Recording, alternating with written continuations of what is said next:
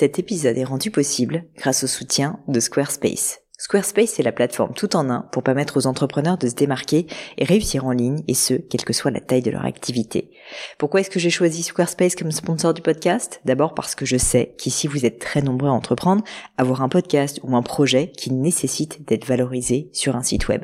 Et que Squarespace propose des outils vraiment simples d'utilisation pour avoir un site beau, propre et efficace en un minimum de temps. Quelques exemples de fonctionnalités, des templates de sites web personnalisables et adaptatifs pour créer des sites beaux et design en un temps record, l'outil email, le nerf de la guerre pour développer votre activité et communiquer avec vos clients, ou encore leur outil SEO intégré pour émerger sur Google sans être un produit métier. Alors si vous voulez donner à votre business toutes les chances de se développer, je ne peux que vous recommander d'aller sur le site squarespace.com. En plus, Squarespace vous offre moins 10% sur votre première commande de site web ou de domaine avec le code Pauline. N'hésitez pas et rendez-vous sur squarespace.com, code Pauline.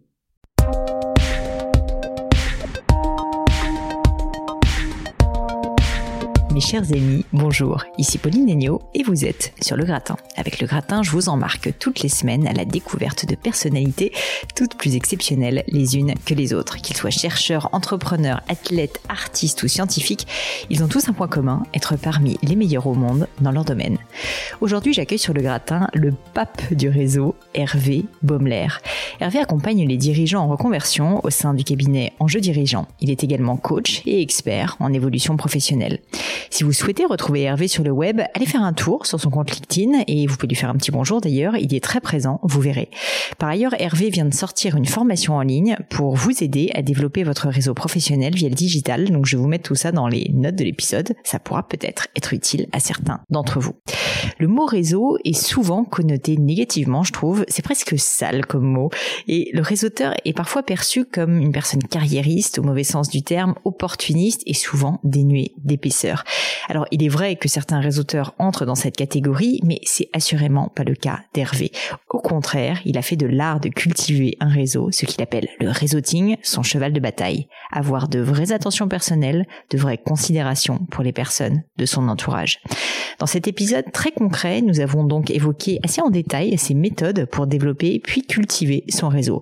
On a également parlé de reconversion professionnelle, donc des nombreux tests de personnalité qu'il peut nous recommander ou encore de lecture. Un excellent moment passé ensemble et qui sera également diffusé sur YouTube si vous voulez voir Hervé en chair et en os, si je puis dire. Mais je ne vous en dis pas plus et laisse place à ma conversation avec Hervé Baumler. Bonjour Hervé, bienvenue sur le gratin. Bonjour. Je suis ravie de vous accueillir comme ça, euh, chez moi en plus. Euh, j'ai réfléchi à comment commencer cette interview. Et alors, je vais vous montrer, mais j'ai beaucoup, beaucoup de choses sur vous. Ça vous fait peur euh... non, non, non, ça me rassure. ça vous rassure. Et je me suis dit finalement que j'allais commencer par euh, quelque chose qui m'a interpellée.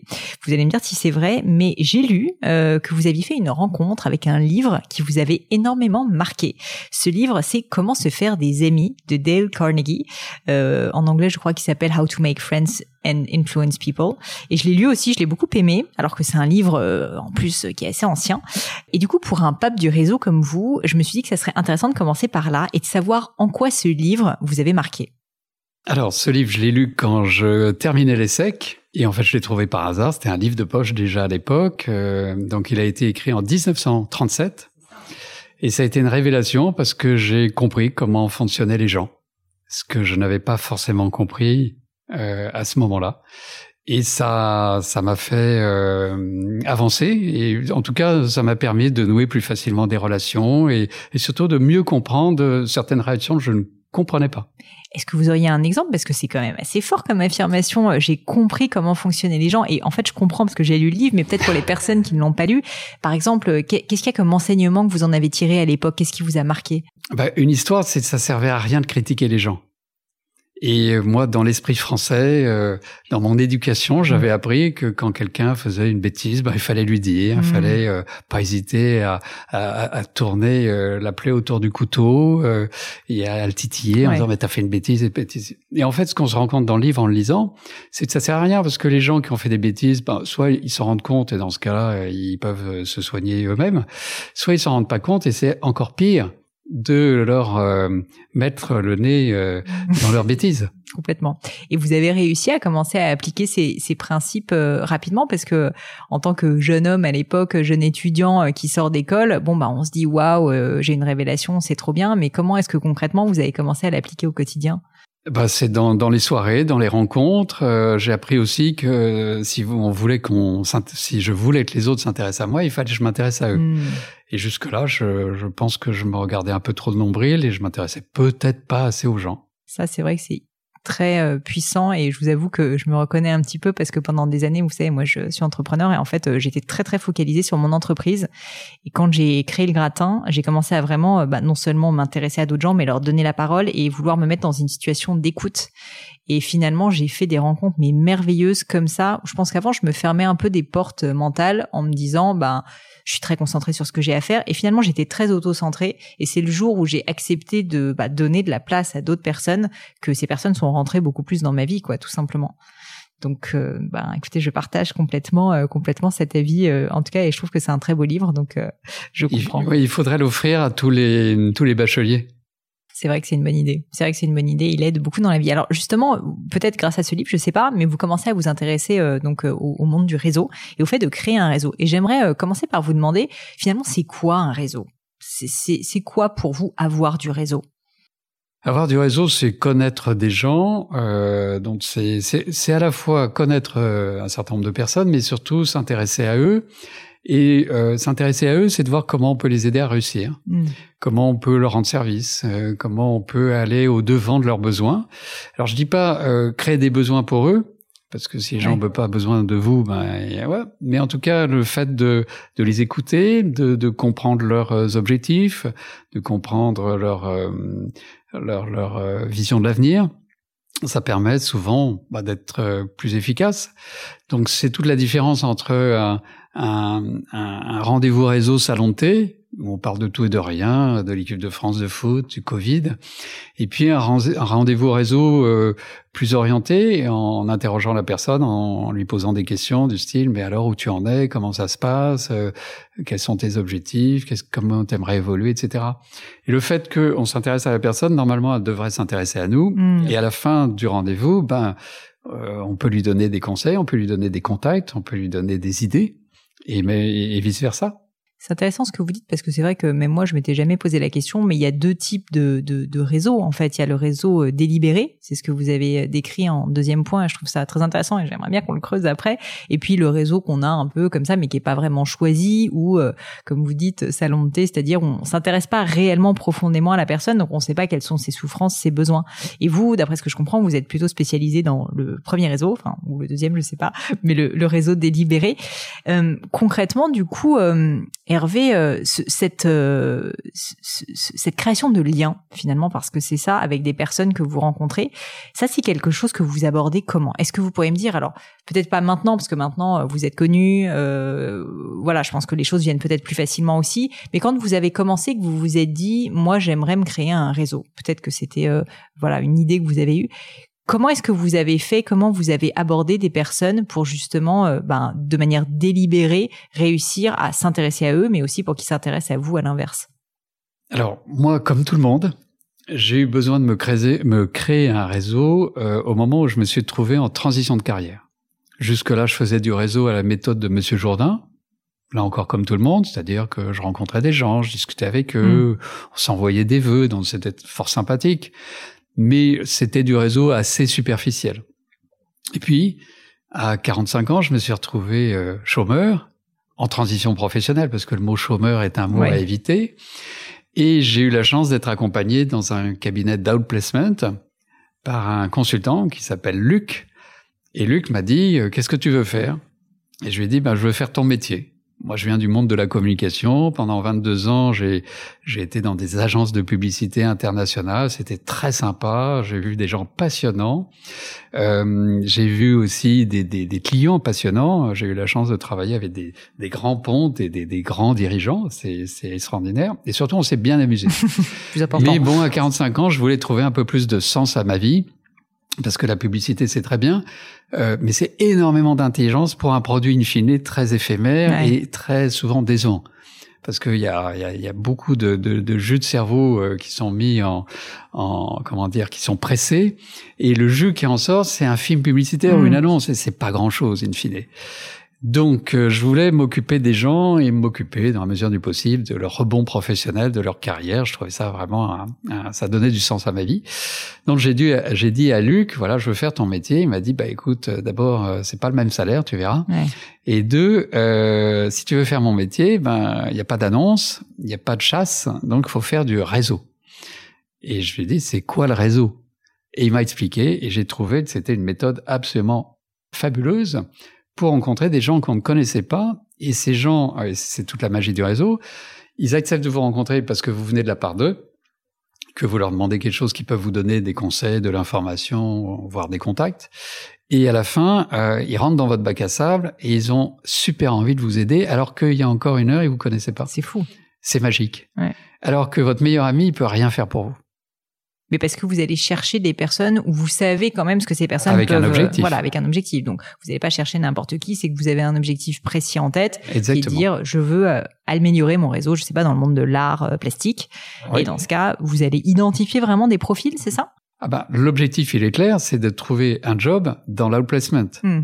Donc c'est rencontrer des gens qui travaillent dans ce métier. Alors je connais quasiment personne dans ce métier, et ces gens vont accepter de me, me rencontrer, de me parler, de me donner des conseils, de me raconter leur vie, de m'expliquer l'outplacement depuis Jésus-Christ, et tout ça parce que je viens de la part de Luc ou je viens de la part de Marcel. C'est ça, parce que j'allais vous demander comment vous arrivez ces personnes-là à, à, à, à, les démarcher, à leur donner, enfin à faire en sorte que c'est des gens occupés, qu'ils acceptent de vous parler. Parce que moi maintenant, j'arrive à le faire à peu près, et je peux vous dire que c'est pas si facile. D'ailleurs, vous en êtes la preuve vivante, Hervé, parce que pour vous faire venir, ça n'a pas été si simple. Euh, mais je vous remercie d'avoir accepté.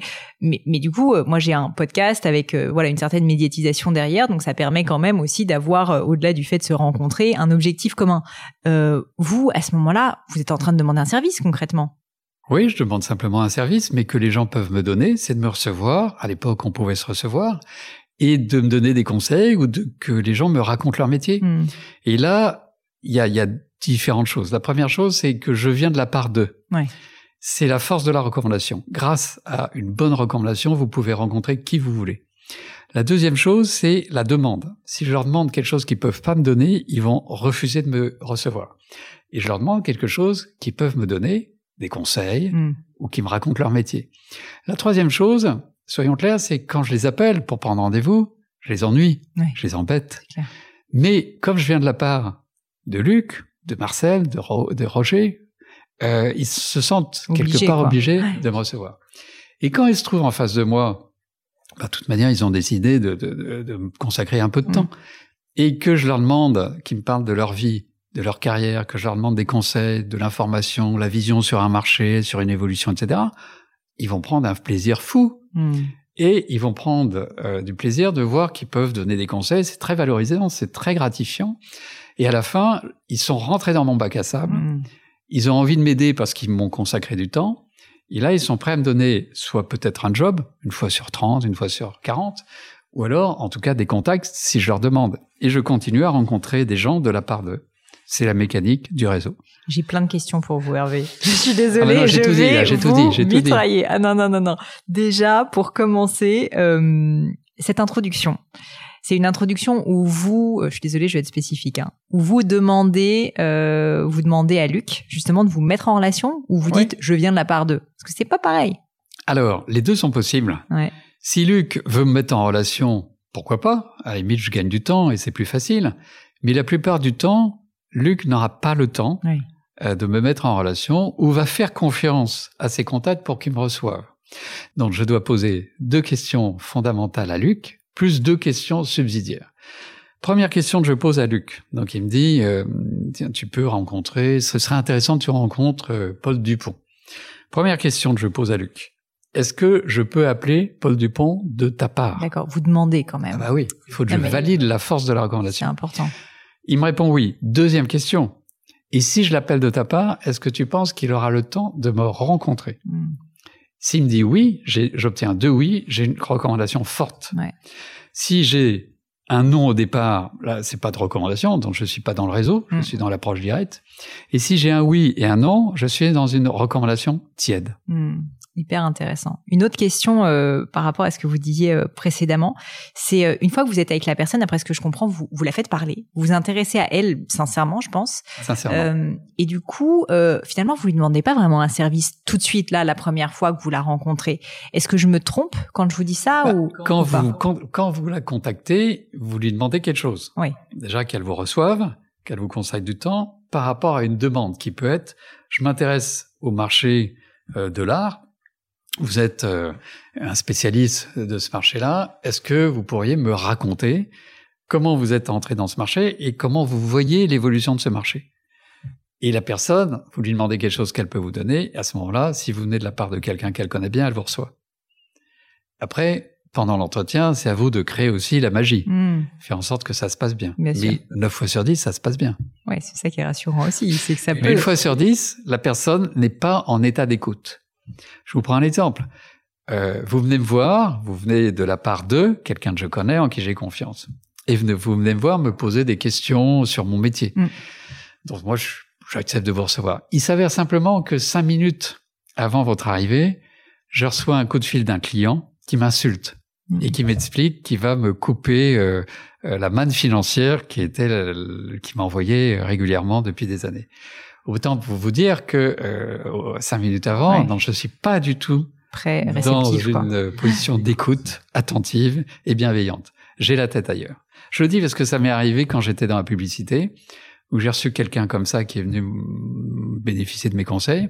Et pendant l'entretien, au milieu de l'entretien, ma secrétaire m'a appelé en disant j'ai tel client au téléphone, c'est urgent. Et là, je me suis pris un, un tonneau d'insultes et j'ai compris que j'allais perdre ce client. Et je peux vous dire, j'étais, mais alors, totalement à l'ouest pour la suite de l'entretien. J'avais qu'une idée, c'est qu'elle s'en aille. Ouais. Et ça, euh, si ça vous arrivait euh, de l'autre côté, c'est-à-dire vous, euh, en tant que personne qui, qui, cherche à nouer un contact, euh, si vous sentez que la personne elle est pas dedans et que vous n'arrivez pas à créer ce lien, comme vous le dites, c'est un peu imperceptible, mais on le sent. Vous pensez qu'il faut arrêter le rendez-vous à ce moment-là? Qu'est-ce que quel serait votre conseil? Si je le sens dès le démarrage du rendez-vous, c'est que la personne manifestement n'a pas beaucoup de temps, qu'elle a une grande, une grosse échéance peu de temps, euh, peu de temps après mon, le rendez-vous. Dans ce cas-là, oui, je vais lui proposer de dire, écoutez, je pense que c'est pas forcément le bon moment. Est-ce que ce serait pas mieux pour vous de, de repousser ce rendez-vous et je reviendrai? Mm. Oui, si c'est possible, il faut mieux faire ça parce que de toute manière, cette personne ne va pas m'écouter. Bah c'est ça, elle va pas être réceptive, elle va pas. Pas du tout hyper intéressant. Euh, vous avez écrit euh, de nombreux livres, euh, Hervé, et il y en a un que j'ai trouvé vraiment intéressant, qui, qui, aide, je pense, des, qui peut aider beaucoup de personnes. Donc d'ailleurs, j'incite tout le monde à qui s'intéresse à ce sujet à le consulter, notamment quand elles sont en phase de recherche d'emploi. On a d'ailleurs écrit plusieurs à ce sujet et, euh, et je me suis dit euh, c'est intéressant parce que finalement le réseau on, on l'envisage quand on est salarié, on l'envisage euh, voilà dans, dans, des métiers comme les miens et on se dit que ça va être une vraie force d'élargir son réseau. Mais on oublie que fondamentalement il est absolument crucial de développer son réseau aussi pour les périodes où typiquement on est en recherche d'emploi parce qu'en fait c'est à ce moment-là qu'on va pouvoir en tirer parti. Et je crois que j'étais tombée sur une statistique, je me demande si c'est pas vous d'ailleurs qui la disiez que je crois que 80 ou 90% des personnes qui cherchent un emploi, en fait, la trouvent grâce à leur réseau. C'est bien ça? C'est bien ça. Et donc, c'est la moyenne. Après, si vous êtes étudiant, c'est plus 50%. Si vous avez 57 ans, c'est 100%. Ouais. Ah oui. Ah oui. Incroyable. Et donc, euh, je voulais vous demander pourquoi vous aviez écrit ce livre euh, sur la recherche d'emploi et le réseau. Euh, qu'est-ce qui, qu'est-ce qui vous a donné envie de, de parler de ça et de et d'aider certainement des personnes en recherche d'emploi justement à mieux utiliser leur réseau? Parce que moi-même, j'ai été en recherche d'emploi et j'ai utilisé la méthode du réseau, que je ne connaissais pas, donc je l'ai apprise. Et j'ai trouvé cette méthode tellement géniale que je me suis dit, je vais chercher les livres qui en parlent mm. pour essayer d'approfondir le sujet, d'autant plus que je rentre dans le métier et que je vais devoir maintenant communiquer cette méthode à des gens que je vais accompagner. Et donc j'ai cherché, euh, bah, il n'y avait pas de livre. Alors il y avait un, un, une édition de Rebondir mais qui était vraiment un livre d'une, je sais pas, 70 pages, très basique. Et le seul livre qui avait été écrit sur le sujet était épuisé. Donc je l'ai cherché, je l'ai pas trouvé. C'est bon signe, ceci dit. Ça veut dire que ça plaît. oui, oui, mais, mais je pense qu'il aurait mérité une réédition, sauf qu'il avait été édité dix ans avant. Et je me suis dit, euh, bah, je vais l'écrire. Mais ce qui est fou, c'est que, enfin, si entre nous, entre guillemets, Hervé, vous aviez pas de vous aviez pas d'expérience de, dans l'écriture. Enfin, faut quand même se dire, euh, je vais me lancer et je vais écrire un livre. Alors, j'avais une expérience dans l'écriture qui datait de, euh, des années 90, puisque j'avais écrit un livre sur mon père. D'accord. Ah, mon père avait été résistant, déporté, il avait été dans des camps de concentration. Et quand il est mort, il est mort assez jeune, euh, bah, il n'avait pas laissé de traces de toute son histoire euh, de résistance, de déportation. Et, euh, et donc j'ai été rencontrer tous les gens qui l'avaient connu à l'époque et j'ai écrit un bouquin là-dessus mais un bouquin familial. Voilà, lui rendre hommage, mais ça vous avait mis, ça vous avez donné l'idée de, de, prendre la plume une première fois. Et donc, euh, concrètement, pour les personnes qui nous écoutent, qui seraient peut-être dans une situation euh, de recherche d'emploi ou de transition, surtout à l'époque actuelle, on parle là en décembre 2020, donc ça veut dire que le Covid est passé par là. Euh, malheureusement, beaucoup, beaucoup de personnes ont souffert de la période. Euh, quels seraient peut-être les grands enseignements ou les grands conseils qu'on pourrait tirer euh, de votre livre ou de votre expérience, hein, si ça a évolué depuis, depuis le livre, pour des personnes justement qui cherchent un emploi et qui pourraient bénéficier d'une meilleure utilisation de leur réseau Alors déjà, le livre lui-même a, évolué, puisque je l'ai écrit en 2004. Donc la première édition est sortie en 2005, et là, nous sommes à la septième édition. Donc septième édition, ça veut dire que ça marche, hein, parce que j'ai écrit d'autres livres qui ont fait qu'une seule édition, donc je sais ce que c'est qu'un livre qui marche pas, et mm. celui qui marche. C'était une septième édition qui est sortie en août 2020. Donc ça veut dire je, je l'ai mis, je le mets à jour régulièrement tous les deux ans à peu près. Et dans la dernière édition, j'ai même ajouté un chapitre qui s'appelle euh, en temps de crise. Donc je me suis adapté à l'époque. Euh, les, les, grands conseils, c'est de dire euh, un, il y a des règles du jeu, faut les connaître. Hein, c'est comme le, un sport. Le, le réseau, c'est comme un sport, c'est comme le golf, c'est comme le tennis. Faut connaître les règles du jeu. Deux, pas de réseau sans projet. Donc, il faut déjà avoir un projet avant de se lancer dans le réseau en recherche d'emploi. Il faut savoir quand même ce qu'on cherche. Exactement. Mm. Trois, des cibles. Il faut savoir où on cherche. Il faut pas attendre que les cibles viennent à nous parce qu'elles viendront jamais à mm. nous ou vraiment d'une façon euh, sporadique. Quatre, euh, il faut sortir de son réseau direct. Donc, pas penser que le réseau, c'est mm. les gens qu'on connaît. Non, c'est surtout les gens qu'on va rencontrer de la part d'eux. Pour rencontrer ces gens-là, il faut avoir et utiliser la recommandation. Est-ce que je peux l'appeler de ta part Est-ce que je peux le contacter de ta part Et une bonne recommandation, si possible, pour que ça marche. Bien sûr. Ensuite, la demande. Toujours demander ce que l'autre peut nous donner. Par exemple, si je viens vous voir en disant est-ce que vous avez un job pour moi? Bah, Vous me recevez pas. Parce que bah non, peu de gens peuvent donner des jobs comme mmh. ça, surtout sans connaître les, les autres. Ensuite, c'est comment on prend contact avec les gens. Ça, c'est des techniques. Comment on mène un entretien réseau. Là encore, c'est une technique particulière qui s'apprend, qui se répète. Mm. Ensuite, comment on maintient le lien? Et enfin, alors non, il y a comment on utilise LinkedIn par rapport au réseau. Et enfin, comment on s'organise. Et donc, euh, sur l'organisation, j'ai créé un outil qui s'appelle Job Finder, qui est en fait une start-up qu'on a créée euh, à, plusieurs et qui est utilisée maintenant euh, par euh, 10 000 personnes à peu près. c'est énorme. C'est hyper intéressant parce qu'en fait, on voit qu'il y a une méthode euh, et que c'est pas quelque chose qui se fait de manière, euh, on va dire, aléatoire. Et, et c'est une fois de plus, j'utilise le mot délibéré parce que je trouve que c'est très intéressant. je pense qu'il y a beaucoup de personnes qui nous écoutent qui disent, vous savez, on est naturellement doué pour le réseau. Le réseau, euh, c'est comme ça, il a la tchatch, ça se fait. Et en fait, dans ce que vous me dites, que je trouve particulièrement marquant, c'est que non, il y a une intention, il y a une volonté, et ensuite il y a une organisation derrière, et c'est ça qui fait le succès finalement beaucoup plus que, on va dire, la personnalité euh, de la personne. Et, euh, et ça m'amène à vous poser une question est-ce qu'on peut réussir, quand on est d'un naturel introverti, à cultiver son réseau? Oui, on peut réussir. Même les, grands timides peuvent réussir à faire du réseau. D'abord parce qu'ils vont s'appuyer sur la méthode, sur la démarche, ça va les rassurer. Et ensuite, le timide, il peut avoir un avantage concurrentiel aussi, c'est que il, va avoir du mal à créer le premier contact. voilà, il faut qu'il se force un peu, mais il risque de euh, créer un contact plus profond, plus durable que le l'obélix du réseau qui qui qui, parle, à tout, le monde et à personne. Mm. Euh, et d'ailleurs, c'est culturellement c'est assez intéressant de voir que les Américains sont connus comme étant des, des bons networkers, mm. ils font du bon networking, mais euh, très souvent ça reste superficiel. Ils vous tapent sur l'épaule, ils vous appellent par votre prénom tout de suite, euh, ils vous invitent à dîner très rapidement, mais trois mois après vous les croisez, vous oubliez. Ouais. En France, on est dans un pays beaucoup plus méfiant, donc ça met plus de temps à créer la relation, mais la relation est plus profonde et donc si tout va bien et si elle est bien entretenue, elle est plus durable. Et on peut ensuite, dans le temps, j'imagine, la cultiver et vraiment Totalement. en tirer des bénéfices de part et d'autre. Exactement. Vous parlez beaucoup d'entretien et euh, j'ai l'impression que c'est une clé en fait du réseau parce qu'on est souvent très focalisé sur le début qui est la phase ok trouver la bonne personne, mais au final comme vous le dites, si ensuite la personne deux semaines après elle vous a oublié, bon bah le réseau il sert pas à grand chose. Et je vous en parle parce que moi-même j'ai la chance avec le gratin de rencontrer plein de personnes et c'est pas quelque chose que je fais très bien si je suis tout à fait honnête avec vous d'entretenir euh, la flamme alors que en plus j'ai souvent des, beaucoup d'affinités avec mes invités, je les ai choisis. Donc en plus euh, voilà j'ai envie de passer du temps avec eux, mais comme ça prend du temps, je suis pas très bien organisée. Et donc j'aurais envie de vous demander un petit jeu de rôle Hervé et que vous me disiez. Si vous étiez à ma place, euh, vous avez la chance d'avoir rencontré plein de personnalités que vous trouvez inspirantes et que vous avez envie de continuer à cultiver ce lien, qu'est-ce que vous feriez à ma place? Est-ce que vous auriez vraiment en place une organisation euh, Parce qu'en même temps, je veux garder un côté naturel et spontané, mais bon, d'un autre côté, si je suis 100% naturel et spontané, il faut vous dire la vérité, je le fais pas trop parce que j'ai pas le temps. Donc euh, voilà, je suis un peu, euh, je suis un peu entre deux chaises et, euh, et j'aimerais bien votre avis sur ce sujet. Alors, premier réflexe, ce sont les vœux. Le premier moyen, et c'est un moyen logique, que, que je ne fais pas, vous voyez, donc Ah, bah vous, voilà. vous m'aidez déjà. Et ben voilà, donc Ouais. les vœux, les vœux de fin d'année. Mm. Il faut envoyer euh, vos vœux à tout votre réseau. Mm. Donc pour certains, ça peut être des vœux papier, pour d'autres, c'est des vœux euh, mail. par mail, Euh, pour d'autres, ça peut être un coup de fil. Mais ce qui est important, c'est que voilà, au moins une fois par an, vous Mm. ayez un contact avec toutes ces personnes que vous avez rencontrées. Ensuite, vous pouvez faire le tri.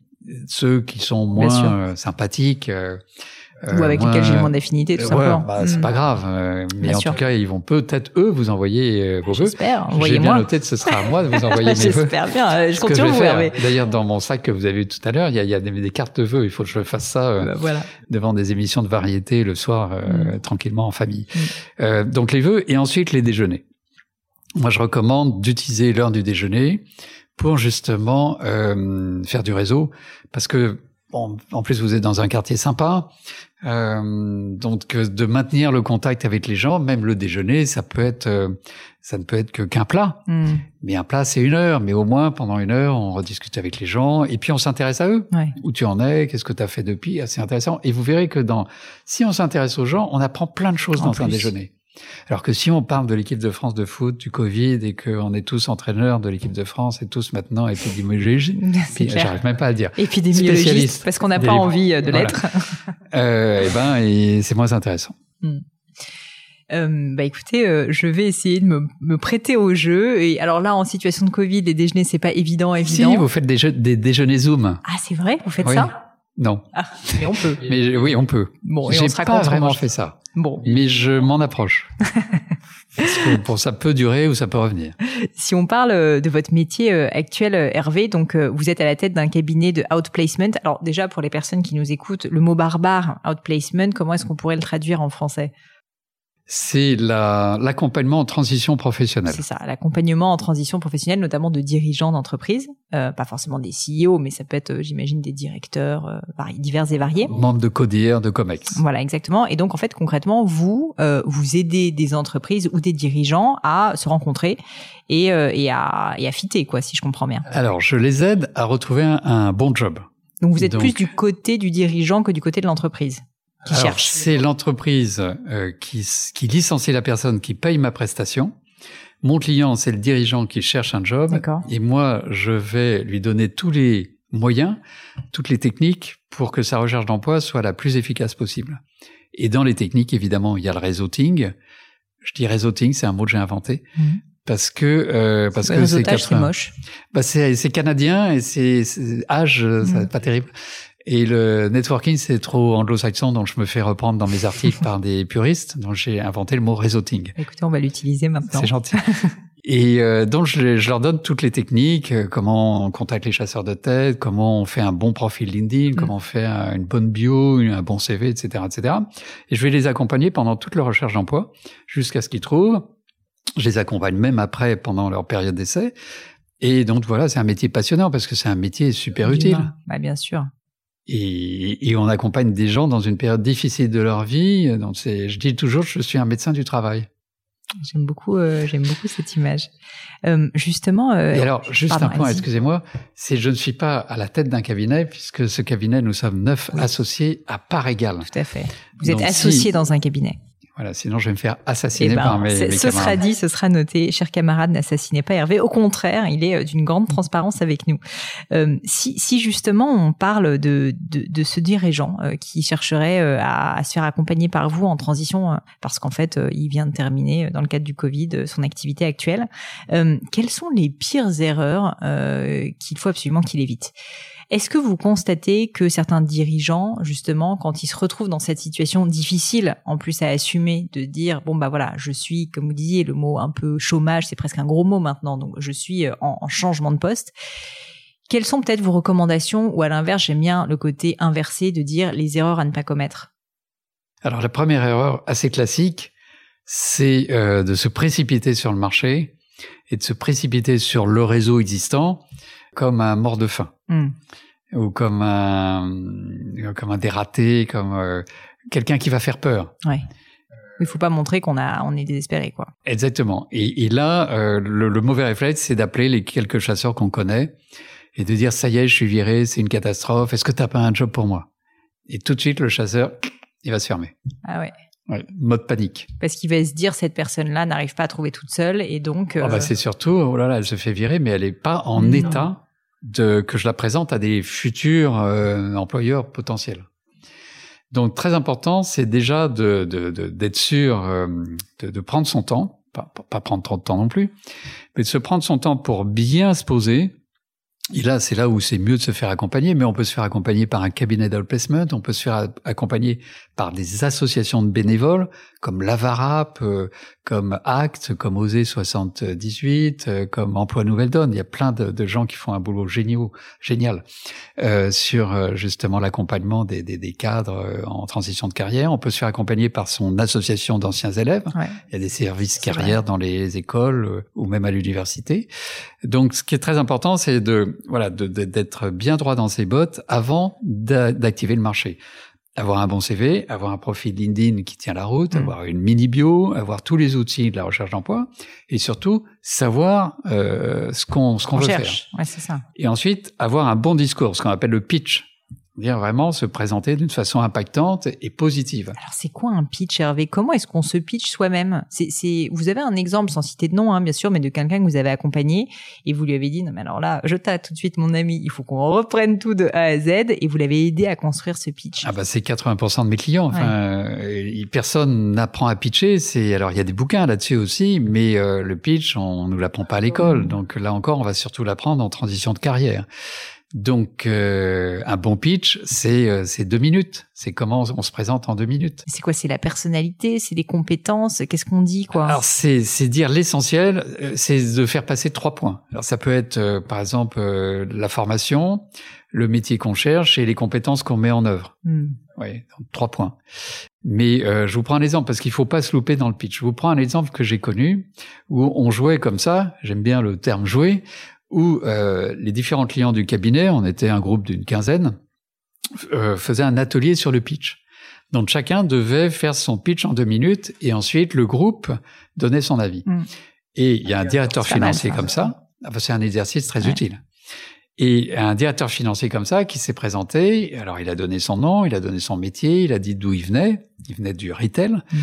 et dans son pitch, il a dit je suis papa de deux paires de jumelles. Eh ben, qu'est-ce que les gens ont retenu Mm. dans l'assistance? Papa de deux paires de jumelles. C'était l'aspérité du Mm. pitch. Sauf que sa, son ancienne société, ce qu'il cherchait, avait été noyé ou en tout cas totalement oc- occulté par cette, ce mot d'esprit, ou en tout cas cette présentation plutôt amusante. Donc c'est très important de préparer son pitch. Alors c'est pas après on va pas le réciter comme un perroquet évidemment, mais on a la trame. Mm. Et ce qui est très important, c'est de le tester. C'est est-ce que je fais passer mes trois messages principaux? Le pitch, c'est le début du storytelling. Alors moi, je dis plus storytelling, je dis story selling, parce qu'en recherche d'emploi, faut vendre. Donc mon histoire doit vendre, C'est doit me vendre. Et alors, le meilleur exemple du story selling ou storytelling, c'est le discours de Steve Jobs à, à l'université de, je crois que c'est à Berkeley, non? Non, Stanford Stanford. en ouais. 2005. Il, il- il fait le discours devant les, les- les étudiants diplômés Et alors ce discours, il l'avait préparé avec des scénaristes. Ouais. Euh, Enfin, il faut lire la biographie Comme de souvent Steve Jobs. avec Steve Jobs, Ouais. c'est faussement spontané. Ouais, exactement. C'est totalement faussement spontané. Et ce discours est fabuleux. Puisqu'il dit simplement, écoutez, je vais pas vous raconter euh, ma vie, je vais vous raconter juste trois histoires de ma vie. Trois. Parce que Steve Jobs avait compris, grâce à son mentor en marketing qui était Régis McKenna, qu'on pouvait faire passer que trois idées. Donc, toutes ses présentations Apple, c'était toujours trois, Trois points. points. Et son discours, c'est trois points. Et il faut écouter ce discours. Alors, il est sur mon profil LinkedIn. Je l'ai Ah. mis. Ouais, oui, je l'ai mis sur. Ouais, parce que je me suis dit que j'aurais pu, j'aurais pu le faire aussi bien de Steve Jobs, mais, Bien sûr. mais il l'a fait avant moi. Bon. Euh, et euh, il est génial ce discours, Mm. parce qu'en plus c'est très fort. Ouais. Bon, il avait aussi quand même une manière de, de, de, de délivrer le message qui était, euh, qui, qui était vraiment euh, avec mais je beaucoup de suis puissance. sûr que vous, Pauline, vous pouvez faire pareil. Ben, non, mais trois je vais, de suivre, je vais suivre les trois, les trois Ouais. points. Faut que je trouve Mais ça. vous faites un discours euh, de, de remise de diplôme à HEC euh, Mm. une année et vous dites je vais vous raconter trois histoires de ma vie. Mm. Vous aurez trois histoires passionnantes à raconter, je suis sûr. Et donc, vous dites finalement, un pitch sur soi, ça n'est un peu que ça, c'est trouver ces trois axes. Mais ce que je trouve intéressant, c'est que ces trois axes dont au moins un peut-être sort du lot de telle sorte qu'on se rappelle de vous. Parce que ce côté mémorisation, il est important. Après, à l'inverse, ce que vous disiez précédemment, c'est qu'on veut que les gens se rappellent de ce dont on a envie qu'ils se rappellent. Parce que là, Ouais. l'exemple de la, de la jumelle ou des, des deux jumelles est pertinent parce que du coup, c'est vrai que les gens se rappelaient pas de la bonne chose. Et donc, finalement, il faut y réfléchir en se disant quel est l'objectif, toujours garder ça en tête, se dire voilà ce que je veux que les personnes autour de moi euh, se rappellent. Oui, mais quelqu'un qui dit euh, voilà, euh, mon métier c'est ça, euh, mes compétences c'est ça, et cerise sur le gâteau, euh, j'ai fait euh, la traversée de l'Atlantique en solitaire. Ouais. Bon, ça va marquer aussi, et ça veut dire bon, c'est quelqu'un qui manifestement a de la détermination, a du courage. euh, donc on, on va faire passer des choses personnelles grâce simplement à, à cette aspérité. C'est hyper intéressant. Vous savez, c'est drôle parce que j'arrêtais pas de me dire, mais au final, franchement, sur les CV, il y a à la fin, vous savez, les hobbies, ça Ouais, sert jamais à rien. Bah, en fait, là, vous venez de m'expliquer à quoi ça sert les hobbies, mais pas de la manière dont les gens euh, le font actuellement. C'est-à-dire que très souvent, ils vous voyage, cinéma euh, et, euh, et cuisine. Ouais, ouais. Ou en fait, finalement, comme tout le monde le dit, ça n'a plus aucune aspérité. Mais au contraire, on peut essayer de se dire, je sais pas euh, si c'est quelqu'un qui était euh, gymnaste ou qui a fait de la natation synchronisée. Là, tout d'un coup, ça dit quelque chose. Je trouve ça très intéressant. Et alors j'ai une histoire là-dessus, c'est que donc je travaillais dans une agence de publicité qui était DDB, Ouais. et alors et moi j'étais en plus responsable du comité d'entreprise. Et ça a été, je pense, le, le la graine qui a fait, qui m'a donné envie d'aller plus loin dans l'aide personnelle, parce que en tant que comité d'entreprise, j'étais le bureau des pleurs. Mm. Et j'ai adoré ça. Alors là, je me suis dit, là, il y a une vocation, il y a une vocation.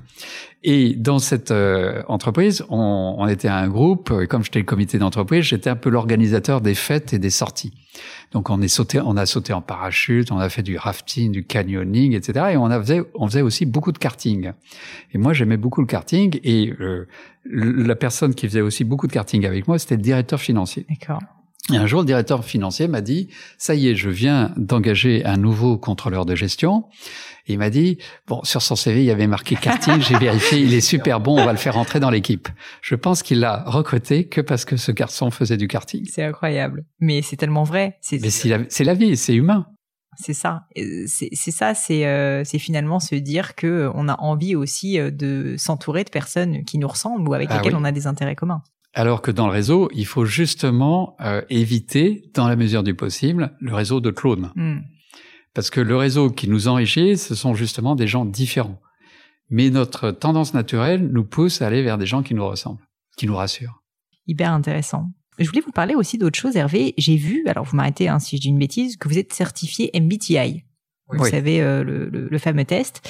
Bon, déjà pour les quelques personnes peut-être qui nous écoutent, euh, je veux bien juste que vous rappeliez en deux mots ce que c'est, et puis ensuite j'aurai une petite question à ce sujet.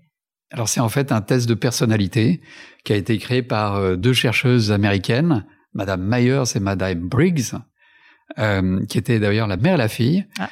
Et c'est le test le plus passé au monde. Sauf que c'est un test qu'on ne peut pas faire passer dans un entretien de recrutement. C'est interdit. Mm. Donc quand on est certifié, on signe un papier comme quoi c'est un test de développement personnel, mais qu'on ne peut pas faire passer en tant que recruteur. Mais par contre qui, en tant que personne, par exemple en recherche d'emploi, est intéressant parce que permet de mieux se connaître et donc de savoir aussi euh, ce qu'on peut euh, chercher comme euh, comme comme nouveau challenge. Et alors, je vous avoue que quand j'ai vu ça, je me suis dit tiens, c'est drôle, ce test qui est très connu, je ne l'ai jamais fait. Et donc je l'ai passé. Alors après sur internet, donc voilà, je sais pas ce que ça vaut exactement. Et en fait, c'est drôle parce que alors je vous dis ce que j'ai reçu comme résultat. Il s'avère que je suis visiblement visiblement soit INTJ, soit ENTJ.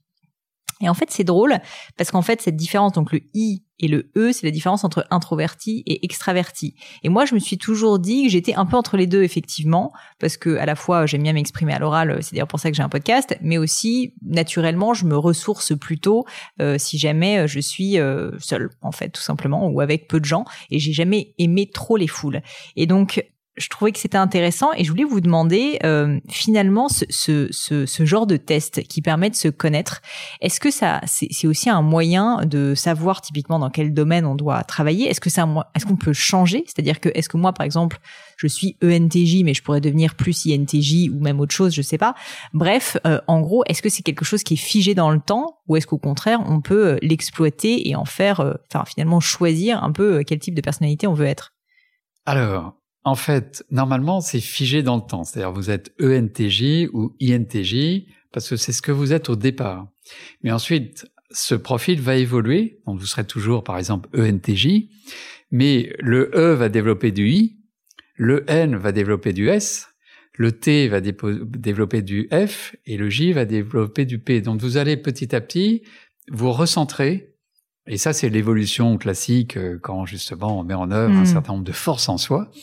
Vous allez vous recentrer, c'est-à-dire trouver un équilibre entre justement euh, l'introversion, l'extraversion, euh, la big picture, le, hmm. détail, et ainsi de suite.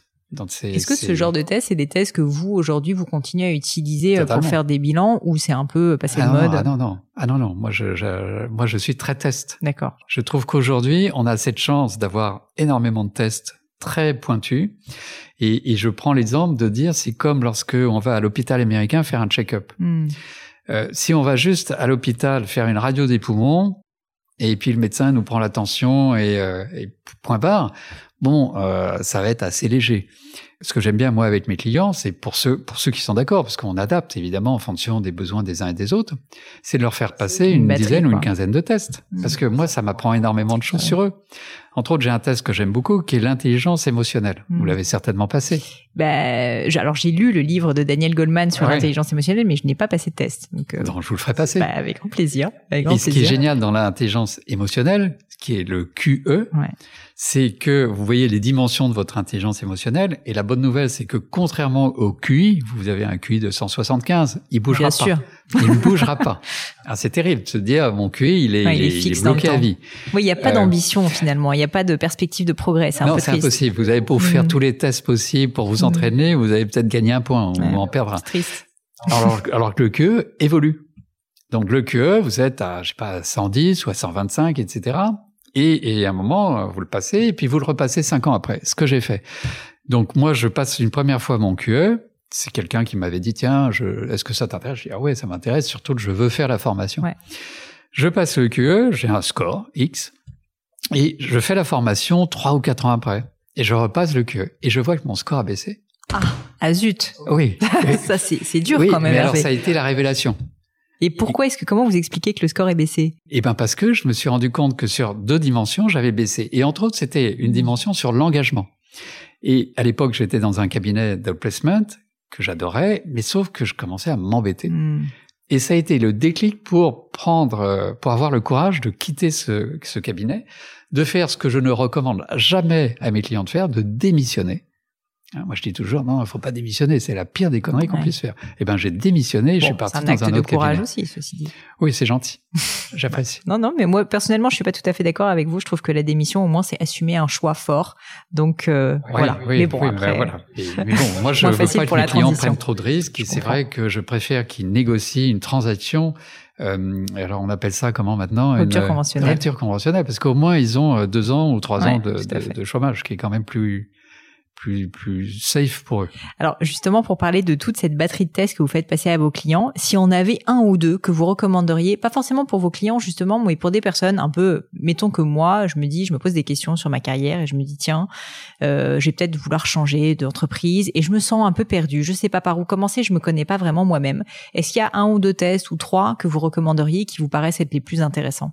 Alors il y en a un que je recommanderais qui est le Prédom qui est sur les préférences comportementales. D'accord. Je vais le noter, je connais pas du tout. Mais je vous le ferai passer. Hein. Mais euh, on va devoir passer beaucoup de temps ensemble, Hervé, parce que là, il y a déjà deux non, tests. Non, mais vous en faites pas. ah bah, c'est très intéressant parce que ça, ça, ça permet de voir vos préférences comportementales, donc de voir, euh, en fait, là où vous êtes à l'aise. D'accord. Là où vous êtes euh, en, en, zone de, de, de, de, de confort, à l'aise, vous êtes plus rapide, vous êtes meilleur que les autres, simplement parce que vous aimez faire ça. Pas en maths. Ah oui. Mais donc c'est le prédom, donc c'est un super outil. J'aime bien le MBTI, même si je trouve qu'on nous met dans des cases. Après, il y a 16 cases, euh, c'est la limite de l'exercice. Moi, j'aime beaucoup l'intelligence émotionnelle et euh, il y a un MOOC très très bien que je vous conseille de, de suivre à Berkeley. D'accord. Donc c'est un MOOC euh, que vous pouvez suivre sur l'intelligence émotionnelle, fait par deux professeurs de Berkeley. Euh, le certificat doit coûter 200 euros voilà, qui est très très sympa. Et qui permet de se former pour comprendre. Bah, qui permet, oui, de rentrer dans, dans le truc. Et après, il y a le bouquin de Goldman. Ouais, hein. bon, qui est un pavé, hein, donc. Euh, mais il est assez agréable ah, à lire. Il faut lire que le premier tome. Oui, je après, il se répète. Ouais, je suis après, il se répète. Ouais. Euh, voilà, c'est deux tests. Puis il y a les ancrages de Shine, qui est un test plus simple sur euh, sur euh, le, le, type de, de. Il y a huit huit identités professionnelles. Bon, c'est toujours intéressant de voir laquelle est dominante chez chez vous. Euh, donc ça fait trois tests. Écoutez, euh, j'ai du pain sur la planche, mais euh, mais ça me oui, fait mais du euh, bon pain. exactement du bon pain, du bon pain. pour revenir un peu sur les livres, quand même, vous avez continué à en écrire. Alors, je les ai devant moi. Notamment, en fait, il y en a un qui m'a interpellé. C'est celui que vous avez écrit en 2011, booster son business et gagner de nouveaux clients grâce au networking. Donc, je note déjà le mot networking. Oui, il fallait changer un peu. Mmh. Mais euh, mais je trouve que c'est intéressant parce que du coup, on se passe plus uniquement dans la perspective du salarié, mais aussi dans la perspective de l'entrepreneur. Ça peut peut-être paraître évident pour certains, mais en quoi est-ce que développer son réseau, donc euh, faire du réseauting, est quelque chose euh, de crucial quand on souhaite développer son chiffre d'affaires? Parce qu'en fait, beaucoup de gens veulent se lancer dans l'entrepreneuriat entre autres des gens qui ont fait des belles carrières, puis à un moment ils se disent bon, l'entreprise, j'en ai un peu soupé, donc euh, maintenant j'ai envie de me mettre à mon compte, de devenir consultant et, et de gagner plein d'argent et de faire des choses passionnantes et de travailler qu'avec des gens que j'aime. Mm. Euh, donc ça y est, j'ai une très belle expertise, je deviens consultant. Et donc je m'installe chez moi, dans le sixième arrondissement, au dernier étage, et j'attends que le téléphone sonne. Oui. Et le téléphone, ne sonne euh, pas. il sonne pas. Donc je me dis ah il y a un problème. Ah oui, il faut que je fasse du commercial. Le mot à bannir horrible, commercial. Donc le commercial de base, c'est de prendre son téléphone et d'appeler des gens qu'on ne connaît pas. C'est de la retape, c'est du phoning, l'horreur totale. Enfin, hmm. on n'est pas formaté pour ça et on nous a pas appris à faire ça. Ouais. Donc, euh, eh ben il y a, y a une voie moyenne qui est le réseau. Et le réseau, c'est d'appeler des gens qu'on connaît pour euh, expliquer ce qu'on fait et de leur demander s'ils peuvent nous mettre en, euh, en contact avec d'autres personnes que notre offre pourrait intéresser. Et donc, quand je passe par le réseau, c'est quand même beaucoup plus facile de gagner des clients puisque je viens de la part de gens qui vont dire de moi, tiens, euh, euh tu devrais rencontrer Hervé Bomelard, il, il, il, offre des services qui pourraient t'intéresser.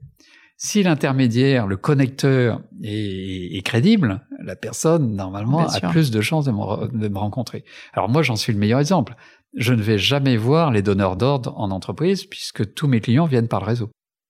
Tous vos clients viennent par le réseau. Par le réseau. C'est euh, c'est un très bon conseil parce que je sais que j'ai beaucoup de personnes, de dirigeants d'entreprise ou de freelance qui m'écoutent et en fait la phrase que vous avez dite, mais qui est tellement juste, je déteste le commercial, moi je sais faire telle ou telle tâche ou telle ou telle, euh, j'ai telle ou telle compétence, mais le commercial c'est pas pour moi. Je trouve que c'est hyper intéressant de se dire que finalement on peut l'éviter avec cette voie moyenne qui est euh, de cultiver son réseau quoi et de demander au final un peu des services hein, quand même à son réseau pour réussir à, à avoir plus de clients. Est-ce que vous auriez un exemple, euh, je sais pas concret d'un freelance ou d'un dirigeant que vous auriez accompagné et qui a réussi euh, à cultiver son réseau et donc à générer du chiffre d'affaires grâce à ça? Bah, J'en ai plusieurs, j'en ai plusieurs. Et le bouquin euh, qu'on a cité tout à l'heure date de 2011. Et on vient de créer avec euh, un garçon qui s'appelle Philippe Doual, avec qui je travaille depuis plusieurs années, avec qui j'ai coécrit d'ailleurs un livre. On vient de créer un MOOC euh, justement sur ce sujet, c'est-à-dire développer son business grâce au réseau. Et ce MOOC, on va le mettre sur le marché au mois de janvier. Bah écoutez, ça tombe très bien parce que l'épisode sort en janvier, donc euh, je ouais. tout ça. C'est parfait. Euh, ça va se trouver euh, sur Internet. sur Internet, tout, à fait. Super. On va en faire une, la promotion. Ouais, bien sûr. Bah écoutez, j'essaierai de, de vous aider puisque nous sommes maintenant dans le même réseau. On, on le mettra à votre disposition. Eh ben, oui, grand plaisir, avec grand plaisir. Euh, pour terminer, Hervé, j'aime bien euh, achever le, le, le, podcast par quelques questions qui sont un petit peu plus personnelles. Euh, je vous préviens. Il y en a une que j'aime bien, c'est est-ce que vous avez vécu à un moment dans votre vie, ça peut être à titre personnel ou professionnel, un grand échec? Ce que j'appelle souvent des bénédictions cachées, c'est-à-dire un moment où vous avez douté, vous avez échoué, vous vous en êtes tiré ou pas d'ailleurs, et surtout les enseignements euh, que vous en avez tirés. Alors moi, je oui, j'ai plein d'échecs, plein d'échecs. J'ai euh, j'ai raté ma première étoile. Oh, ça a été un échec terrible pour moi. Et puis euh, qu'est-ce que j'en ai eu beaucoup d'échecs, mais à chaque fois un grand échec qui vous a marqué. Oui, oui, mon service militaire. Ça a été un énorme échec. Qu'est-ce qui s'est passé? Il s'est avéré qu'à l'époque, euh, il était possible d'éviter de partir en Allemagne. Euh, il suffisait simplement d'avoir ce qu'on appelait un piston. Donc, euh, mm. Le piston, c'est tout le contraire du réseau. Mm. Mais le piston, c'était simplement de connaître quelqu'un qui pouvait qui pouvait intervenir pour nous, pour faire en sorte qu'on ait un service militaire plus ou moins intéressant. Et donc, il s'avère qu'à l'école, je connaissais un garçon dont le père avait été parlementaire. Et donc, euh, il a envoyé une lettre au ministre des Armées pour demander à ce que euh, je puisse suivre des études à Paris. Donc, je reste à Paris parce que je voulais continuer moi mmh. des études à Paris. J'aimais beaucoup les études. Et donc, je m'étais inscrite à la à l'école des hautes études en, en sciences sociales, mais pour suivre le cursus, fallait que je sois à Paris. Et donc, euh, on a eu manifestement un accord comme quoi j'allais faire mon service à Ballard, donc dans l'armée de l'air. Mmh Et puis, il s'avère que je vois que mon frère, qui a un an de plus que moi, euh, fait son service dans la marine, place de la Concorde. Ah. Je me suis et donc j'ai été rencontrer mon frère. Je vois que c'est un service, c'est passionnant ce qu'il faisait parce qu'il était au service presse, il, il faisait des, des, comptes rendus de presse, tout ce que j'aurais adoré le journaliste à l'époque. Donc je me dis mais c'est ça que je veux faire. Donc je demande à mon frère que, de rencontrer son officier qui me dit pas de souci. Euh, euh, bah, comme on aime bien votre frère, ben, à la suite de votre frère, on va vous prendre. Sauf que ce que je ne savais pas, c'est que deux pistons, à l'époque, ça s'annulait.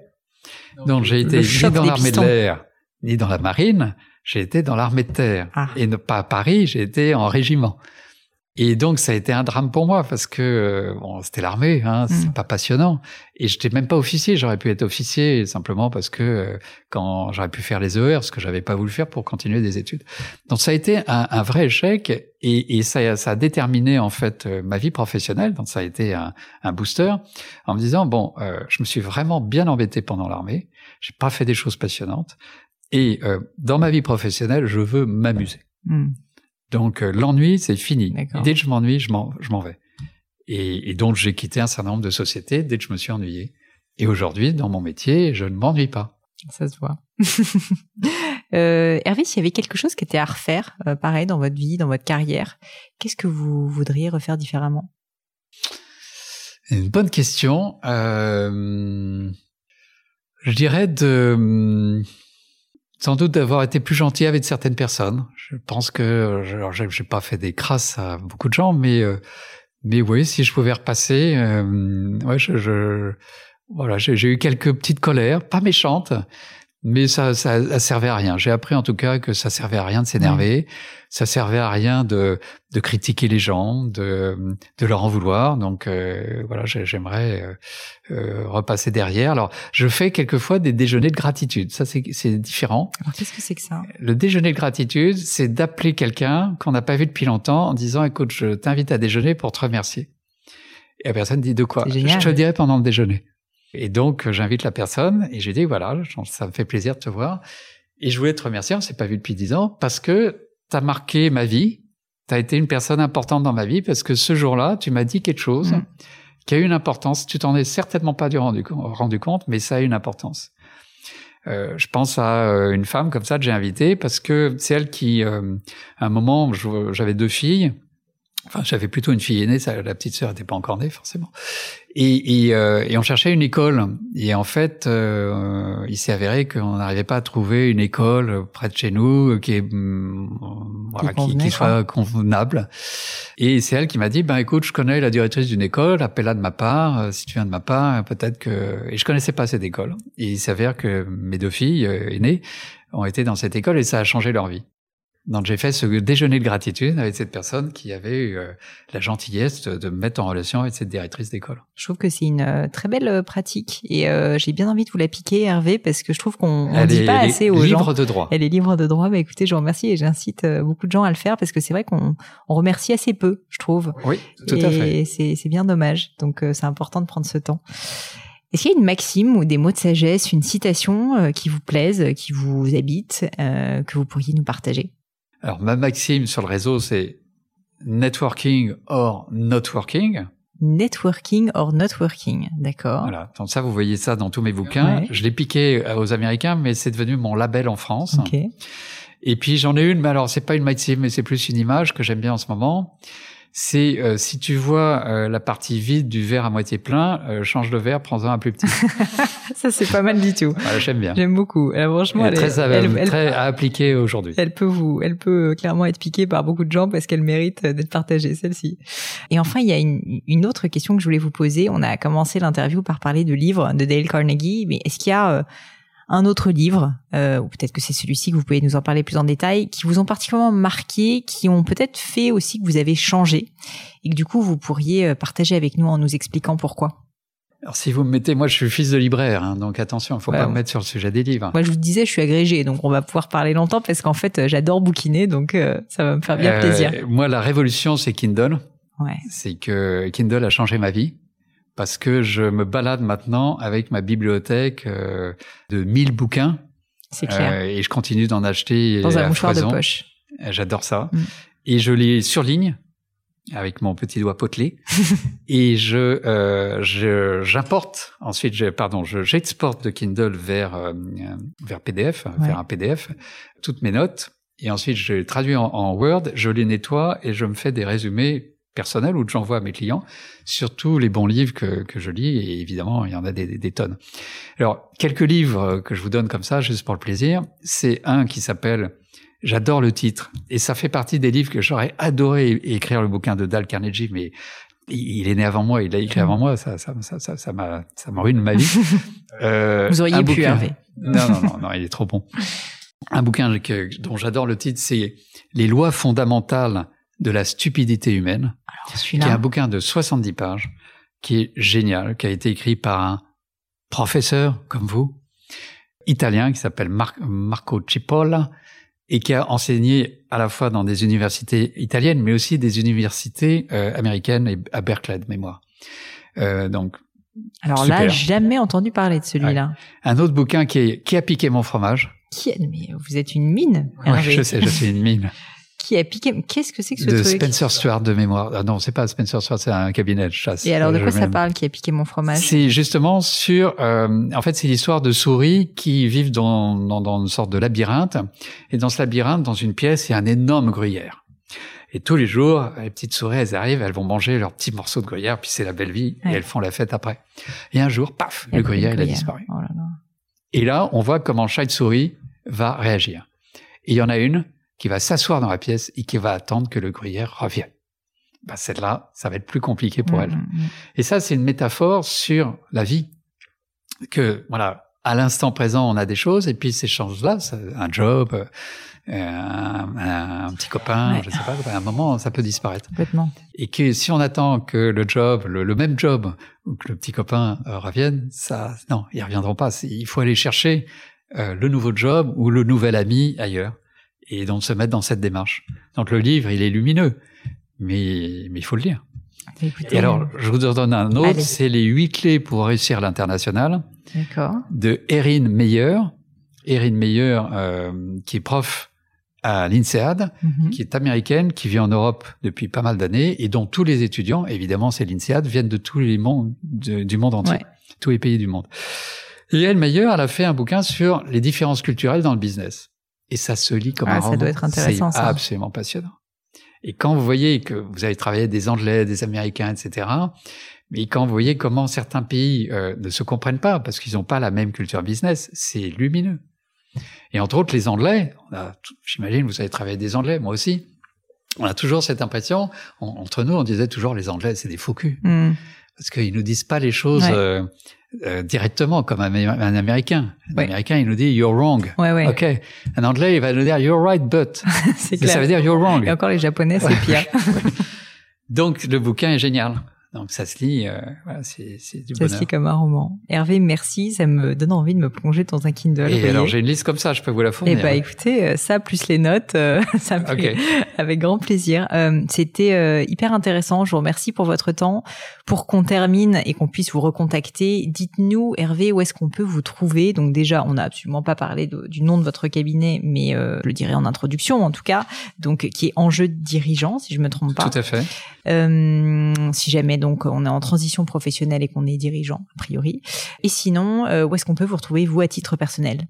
Alors sur LinkedIn, mmh. parce que c'est là que vous êtes le plus actif. C'est là où je suis actif. J'ai deux blogs aussi. Euh, j'ai trois comptes Twitter. Euh, mais sur LinkedIn, on trouve facilement. C'est plus simple. Et donc, bah, c'est le wouzou, euh, c'est le wouzou moderne. Et alors, dites-moi, Hervé, quand même, je suis obligé de parler de ça.